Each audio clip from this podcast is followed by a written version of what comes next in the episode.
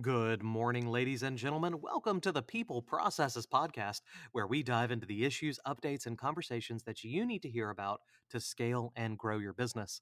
My name is Rami Alijil, CEO of Poplar Financial, and I'm excited to have you here. Today, we will be diving into some issues with the new tax law that came out, well, the end of 2017, but we're just now really learning the effects.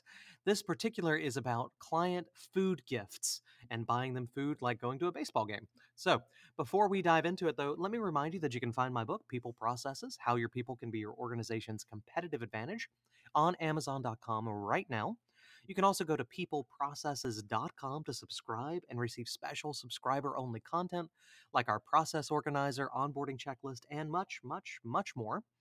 Please also consider subscribing to the podcast itself on I- Apple iTunes, Google Play Store, Stitcher, and pretty much any podcast player of your choice.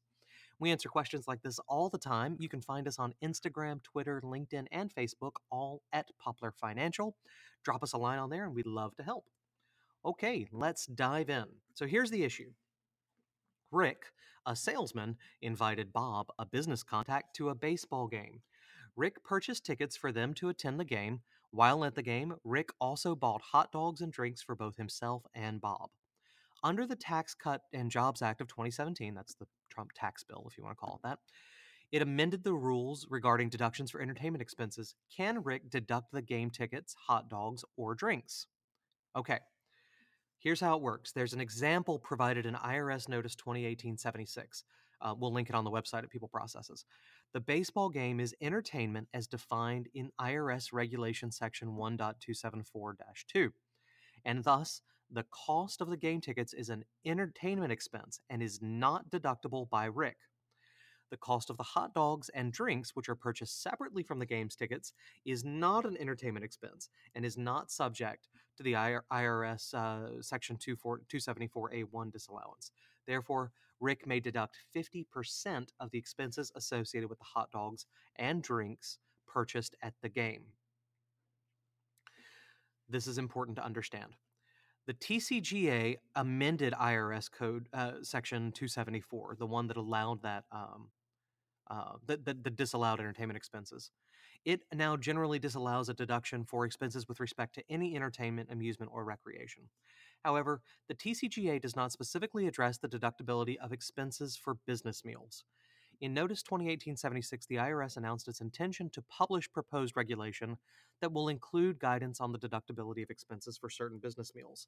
Until the proposed regulations become effective, taxpayers can rely on the guidance in 2018-76 for the treatment of certain business meals. And under that, meal expenses, a deduction is not allowed for food or beverage unless 1. the expense is not lavish or extravagant under the circumstances, 2. the taxpayer or employee of the taxpayer is present at the furnishing of such food or beverage, the amount that can be deducted for any such uh, food or be- beverage cannot exceed 50% of the expense that otherwise would be allowable. Okay. So if it's not outrageous, um, the taxpayer or its employees there, and you only deduct 50%, you can deduct the food, the meal. The entertainment side, under the law, under the enactment of the TCJA, taxpayers could deduct 50% of the meal expenses and could also deduct 50% of the entertainment expenses that were directly related to the active conduct of the taxpayer's trade or business, or preceded or followed a substantial and bona fide business discussion associated with the active conduct of the taxpayer's trade or business. The TCJA repealed that 50% deduction for entertainment expenses, so entertainment expenses are no longer deductible at all. Okay?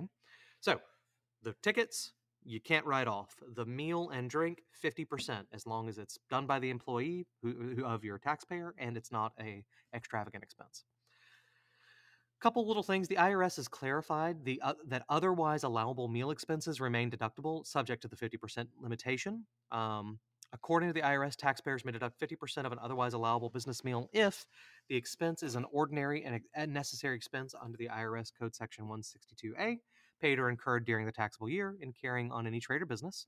It's not lavish or extravagant under the circumstances. The taxpayer or the employee of the taxpayer is present. The food and beverages are provided to a current or potential business customer, client, consultant, or similar business contact.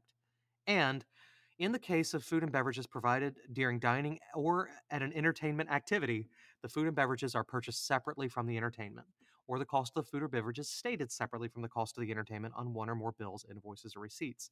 The entertainment disallowance rule may not be circumvented through inflating the amount charged for food and beverages. That's super important.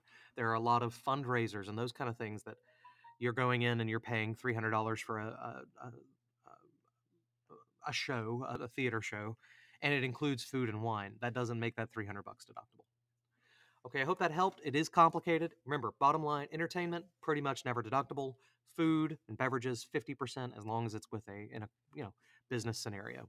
Ladies and gentlemen, that's it for today. I hope this was helpful to you. I hope you learned something. If you have any questions, reach out to us on LinkedIn, Twitter, Facebook. We would love to hear from you. My name is Rami Alijil. Thank you for listening. Now it's time for you to have a great day and go out there and get your work done.